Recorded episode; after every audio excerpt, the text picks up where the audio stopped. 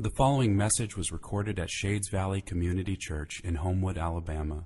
For more information and resources from Shades Valley, please visit us at shadesvalley.org.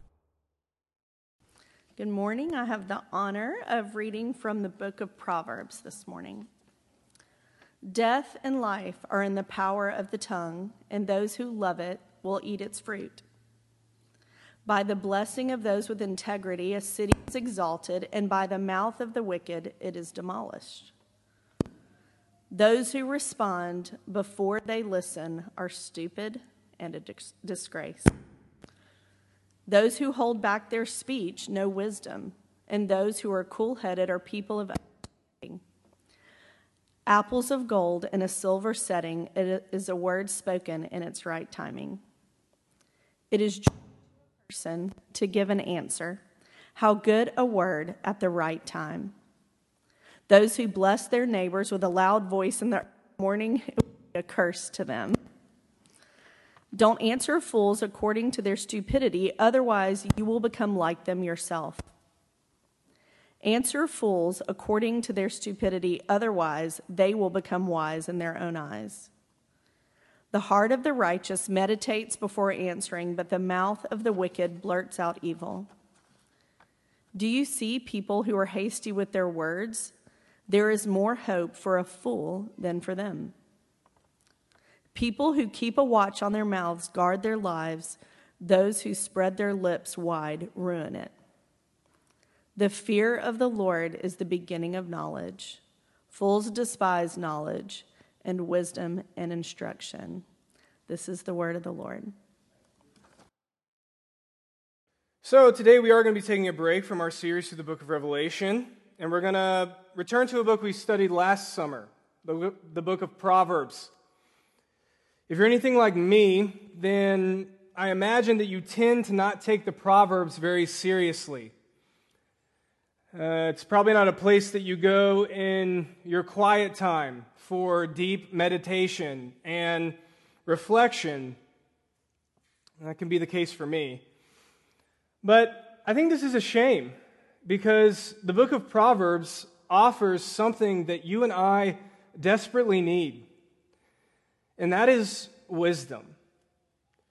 Uh, as I pray for our body, I find myself time and time again in almost every single prayer praying this Lord, would you give them wisdom?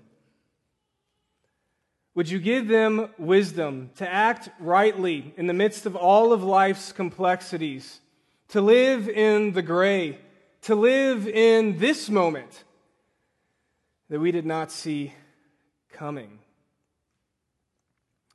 And it's this wisdom that the book of Proverbs offers wisdom in how to live faithfully. And the day in and the day out is God's and Jesus Christ disciples. And one area that the Proverbs talks a lot about, Park read a, a lot of Proverbs this morning, but that doesn't even scratch the surface. Uh, the Proverbs speak a lot about our speech, about our communication, about wise speech, and about foolish speech. And so that's what I want us to look at this morning together is what the proverbs have to say about our speech. And while much can be said, I just want us to look at five things together. Five things that I think the proverbs teach about speech foolish speech and wise speech. All right. So, first, the wise person understands the power of their speech. The wise person understands the power of their speech. We've all heard the proverb sticks and stones may break my bones, but words will never hurt me. Well, we did not hear that proverb from the Bible. And if your parents told you that, they lied to you. Um, and in fact, that proverb goes against the grain of the proverbial wisdom that we find in the scriptures. Proverbs 18:21. Death and life are in the power of the tongue, and those who love it will eat its fruit. Now, the second line is a little ambiguous. Scholars debate its meaning, but the first line's clear. Um, our words, the words that we speak, will have serious effects. Our words are powerful. This is not true just on the individual level, but on the communal level. Proverbs 11 11. By the blessing of those with integrity, a city is exalted, and by the mouth of the wicked, it is demolished. What's it saying? Wise words bring life and bring healing to a community, while wicked or foolish words bring death and destruction. What's so scary about this, and something we can contemplate on this morning, is that that is true both literally and metaphorically. Can bring life or can bring death. When you read the book of James, you'll find that it echoes the book of Proverbs when it speaks about the tongue. It reveals the power of the tongue through analogies. Do you remember what they are? A horse is controlled by what? A small bit in their mouth. A large ship is driven by what? A small rudder. A whole forest is set ablaze by what? Just a little spark. All of these analogies are inviting you and I this morning to meditate on the power that our tongue possesses. It is a small member of the body, but it boasts of great things. The proverb invites us to reflect on the power that just a few words can have. I, I, think this is a good word for us this morning because in our current moment, I think it can be easy for us to think that our words don't have any power. Uh, recently, I've never heard anyone say, I, I really wish that there was more news out there. Just just not enough news outlets. Right? I've never heard anyone say, I really wish that more people would be willing to share their opinions online. Just don't have enough opinions. Recently, I haven't heard anyone say, I really hope we get to talk about the pandemic and politics at the next large family gathering. Wouldn't that be fun? Right? Um, each day, we are flooded with so many words. Each day, we are flooded with so many opinions, right? Um, and all these words and all these opinions are saying so many different things. And I think that can get us to think that, you know, our words don't really matter. There, there's so many words out there and I use so many words that my words really don't have any effect or any power. It'll just be lost in the noise. You feel that? Or maybe the sea of voices leads us to think that we can say whatever we want in whatever way we want to whoever we want, and there won't be any real effects. Because there's so many words. And because we use so many words. The Proverbs tell us otherwise. They invite us to reflect on the power of our words the power for good and the power for evil. All right. Secondly, the Proverbs teach that the wise person listens before they speak. The wise person listens before they speak. I like the translation of Proverbs 18:13 that Park read because it's so gracious. It says, "Those who respond before they listen are stupid and a disgrace." Proverbs 17:27 says something in a similar way, more graciously. Those who hold back their speech know wisdom, and those who are cool-headed are people of understanding. Uh, I think Saturday Night Live uh, gives us the perfect picture of foolish, foolish speech in their well known skit, Target Lady. Maybe you're familiar with this skit. Maybe you have no idea what I'm talking about. But in the skit, the Target Lady, played by Kristen Wiig, is an overly enthusiastic, slightly dense, overwhelmingly cheery Target employee that works at the register. And she startles and disturbs customers with her excessive enthusiasm and cheer. What's clear from the interaction in the skit after she's seen several customers is that she never listens to them. She rarely hears anything that they have to say. If they say something that piques her interest, uh, she interrupts them to say whatever has come to her mind, whether it applies or not to anything that they were talking about. She's not mean.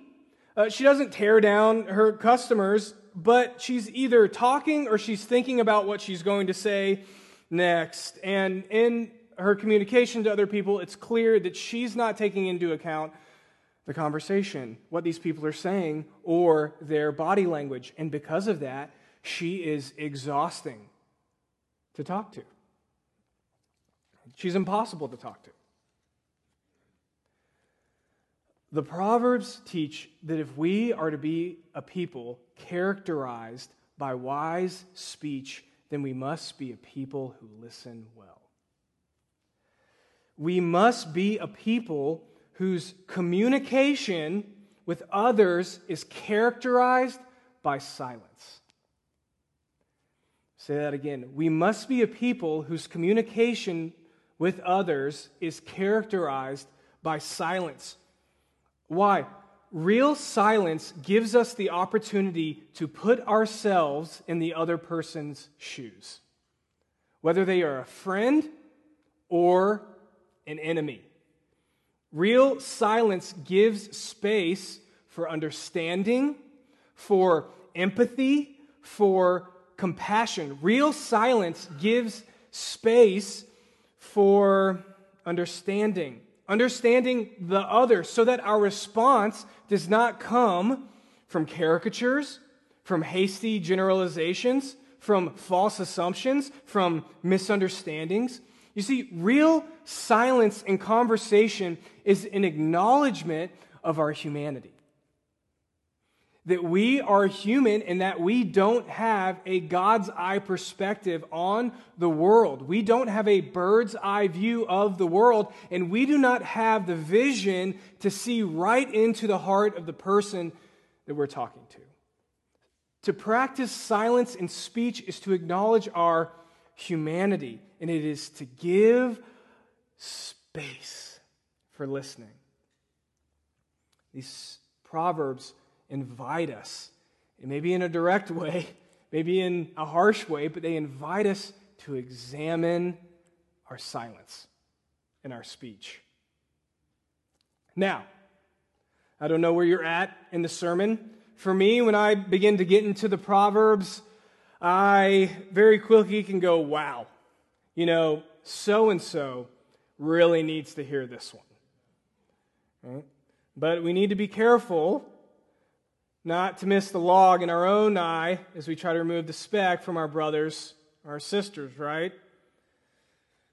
Um, while I was writing this sermon, the Lord graciously revealed something to me. He revealed that I'm the target lady. And specifically, I'm the target lady in my marriage. I have a witness that can testify right here.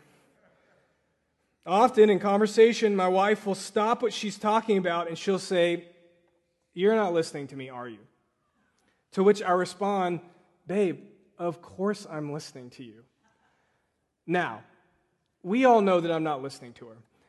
And the reason that I'm not listening to her is because I am so concerned with what I'm going to say next. I am so concerned, I am so consumed with my own words, I am so quick to try to solve her problem, to try to fix it, because I know the clear solution that she is oblivious to, right? And if she would just listen to me, right? That's what I'm thinking. while she's talking. I'm not listening.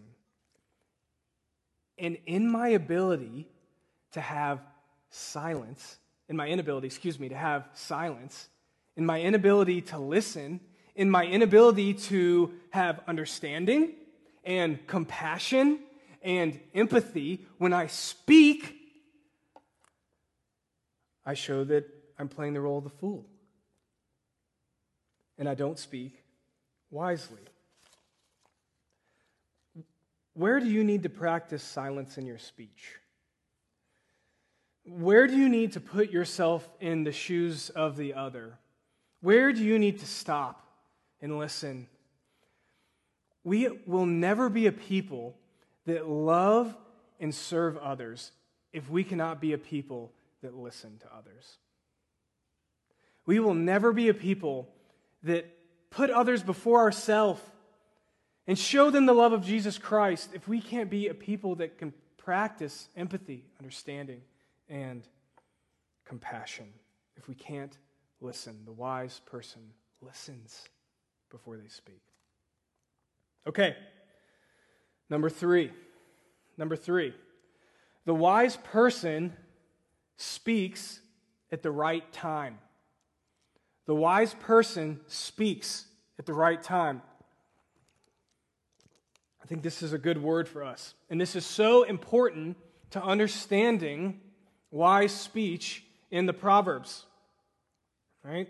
Um, for the Proverbs, and, and this is worth reflecting on this morning. For the Proverbs, a right word at a wrong time can be a wrong word. A right word at a wrong time can be a wrong word. You can be right. Don't you love being right? Oh, I love it. You can be right and you can speak in a way that's unwise. Proverbs 25 11. Apples of gold in a silver setting is a word spoken in its right timing. Proverbs 15 23. It is a joy to a person to give an answer. How good a word at the right what? Time. Timing. Timing. Uh, Proverbs 27 14 shows that bad timing can actually turn a blessing into a curse for someone. We laughed as, as Park read it. Those who bless their neighbors with a loud voice early in the morning, it will be a curse to them. Yeah, all you morning people, Maybe an hour later, after the rest of us have woken up and maybe had a cup of coffee, the word would be a blessing. Right? Timing. A blessing that's turned into a curse because of bad timing. Uh, another example is found in uh, Proverbs chapter 26. And, uh, and as a college student, I can remember reading this and it just totally stumped me. I had no clue what was going on uh, 26 verses 4 and 5, the first proverb says, Don't answer fools according to their stupidity. Otherwise, you will become like them yourself. Next verse Answer fools according to their stupidity. Otherwise, they will become wise in their own eyes. Well, Proverbs, uh, which is it? Is this a contradiction in the Bible? no. Right? The answer is that the wise person will read the situation. They will read the room, if you will. They will read the person that they're speaking to to know which proverb is true for which circumstances. The proverbs must be applied in the right setting. And the wise person knows what proverb should be applied to which setting. Um, so sometimes it's wise to speak up to the fool, right? But then at other times, it's not. Well, how do you know? You have to take into consideration the person, the situation, what's happening. The formula for the Proverbs for wise speech is this, generally speaking. It is, in order to have wise speech, it is the right word to the right person at the right time. The right word to the right person at the right time. A word of advice or rebuke has inherent value, like a golden apple. But when given at the right time, it is as if the apple is given on a setting of silver. It is enhanced. Now, as you think through this, you might be thinking, Brad, this is a lot to consider and think through before we speak publicly, before we post on the internet, before we engage in an argument, before we try to persuade, rebuke, or exhort someone. My answer yes, yes, it is. Which leads me to my fourth point the wise person is slow to speak. The wise person is slow to speak. Let me read these proverbs. Proverbs 15:28. The heart of the righteous meditates before answering, but the mouth of the wicked blurts out evil. Proverbs 29:20. Do you see people who are hasty with their words? There is more hope for a fool than for them. Proverbs 13:3. People who keep a watch on their mouths guard their lives. Those who spread their lips wide ruin it. Recently, I saw this proverbial wisdom echoed in the American musical Hamilton. Now, I know what you might be thinking a Hamilton illustration, Brad. You're a little late to the game. It's true, but we're going to do this anyway.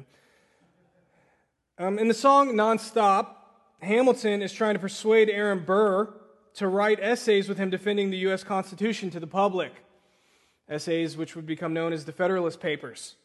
In the song, Hamilton says to Burr, Burr, you're a better lawyer than me. I know I talk too much.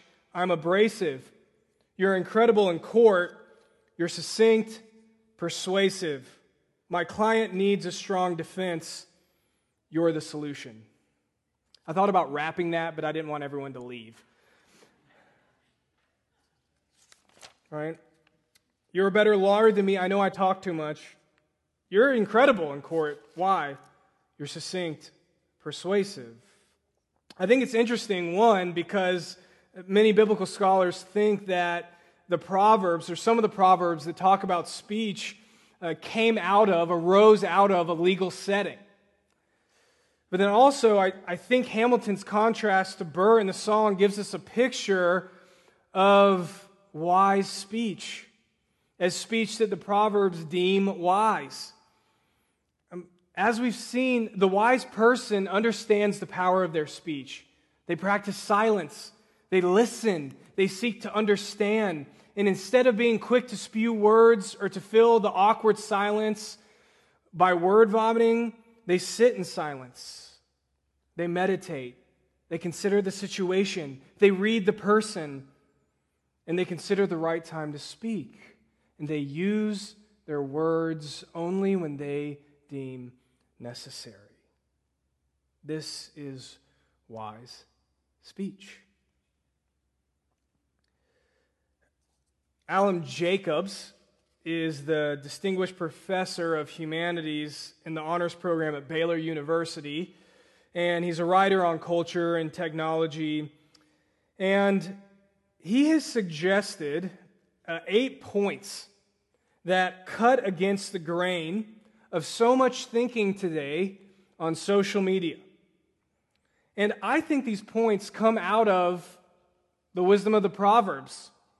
And so I just wanted to read a few of them to you. One, I don't have to say something just because everyone around me is. Two, I don't have to speak about things that I know little or nothing about. I struggle with that one.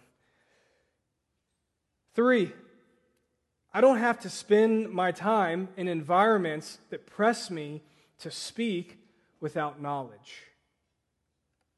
Four, delayed communication made when people have had time to think and to calm their emotions is almost always more valuable than immediate reaction.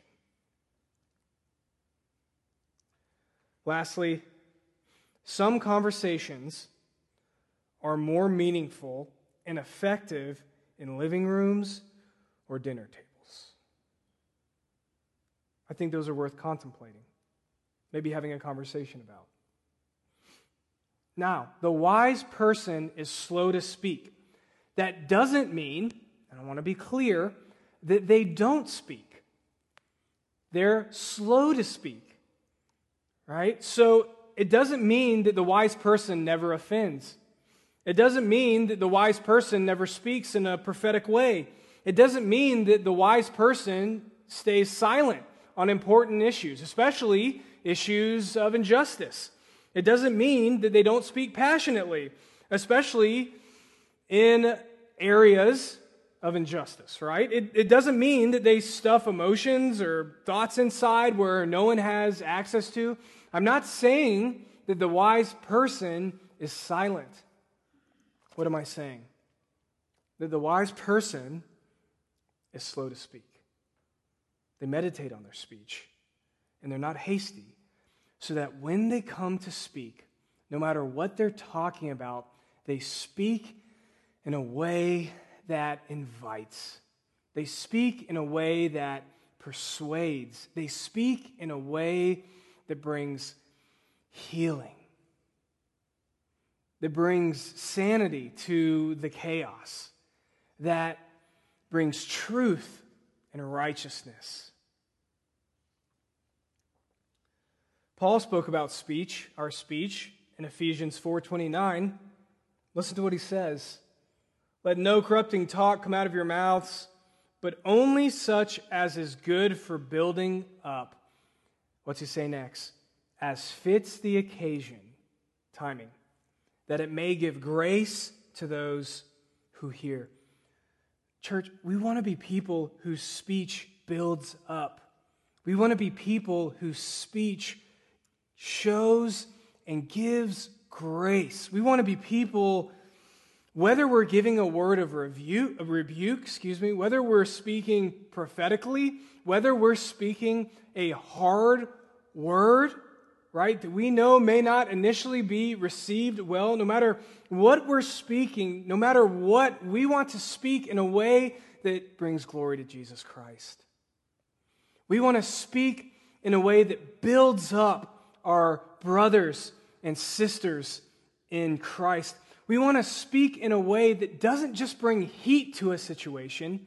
We want to speak in a way that brings light to a situation, that brings hope, that is honest, but is also empowered by the Holy Spirit to bring healing, to glorify Christ.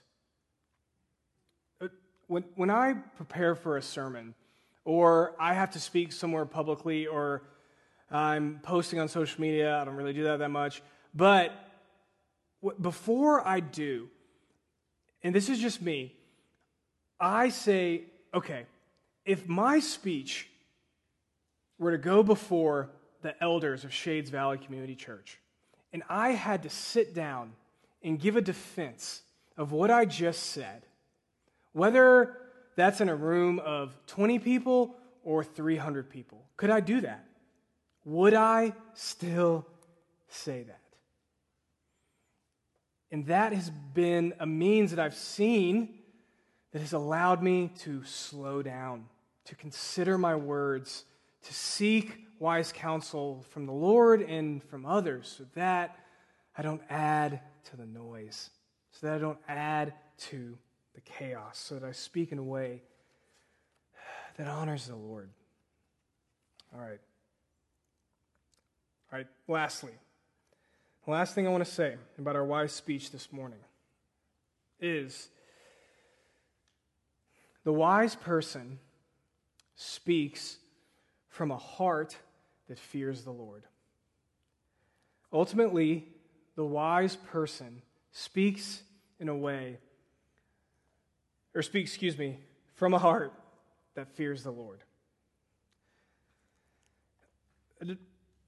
When you go to the Proverbs, you will see that the fear of the Lord, I believe this is chapter 1, verse 7, the fear of the Lord is the beginning of knowledge.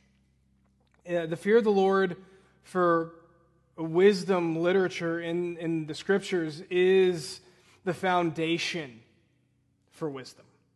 It's the foundation for, for knowledge and understanding. And the fear of the Lord, that idea, I've spoken about it before, but I'll say it again because I think it bears, uh, it's, it's worth repeating, is uh, the fear of the Lord might have a, a negative connotation for some of us, right? So I think we need to understand it. When I'm speaking about the fear of the Lord, I'm not talking about a, a fear that would cause one to, to run away um, or feel shame. I, I, I'm not talking about the fear of an abusive parent or spouse. It, it, and the fear that I'm talking about, it's not the fear of eternal judgment. That's the type of fear that perfect love casts out. But at the same time, I think we need to be careful because sometimes you'll hear, well, the fear of the Lord, this is just respect. Um, and it is, but I think it's more than that. Uh, the fear of the Lord has this sense of coming before God in awe and, if I can say it, terror. um, it's this sense of standing before God who created the entire universe. He holds it all together. He's the one in which you see that your continued existence depends upon.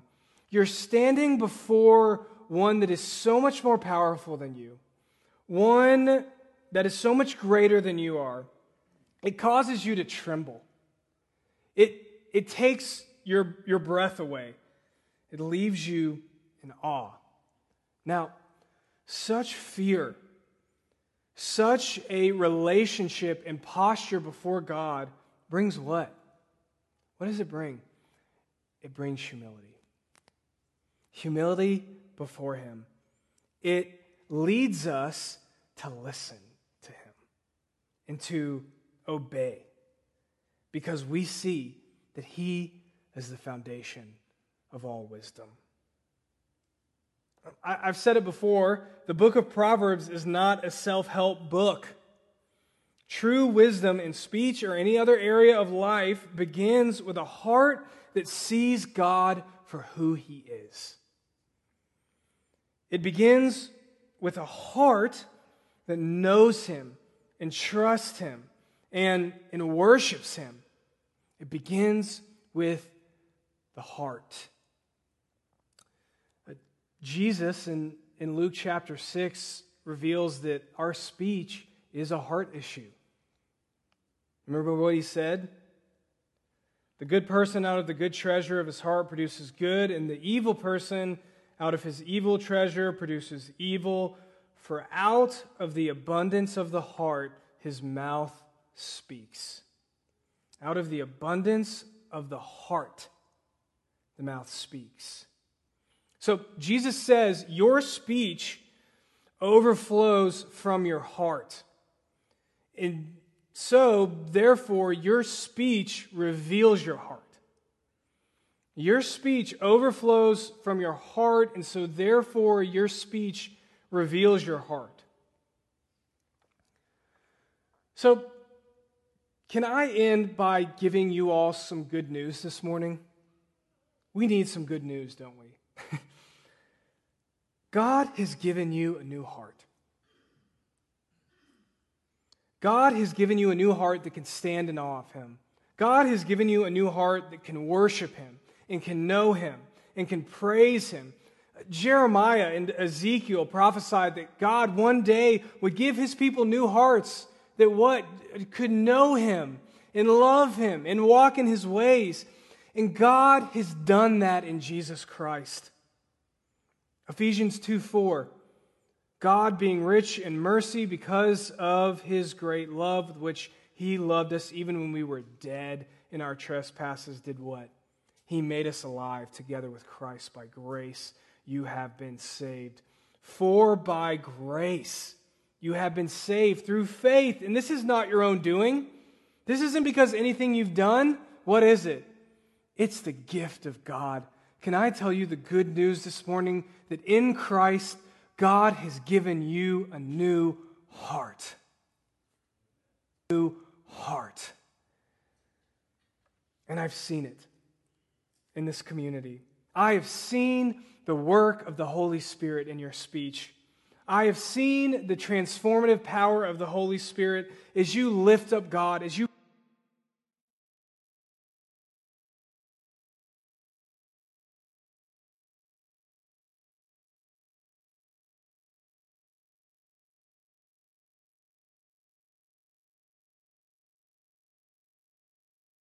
taste hope through the words that the Holy Spirit has spoken through you.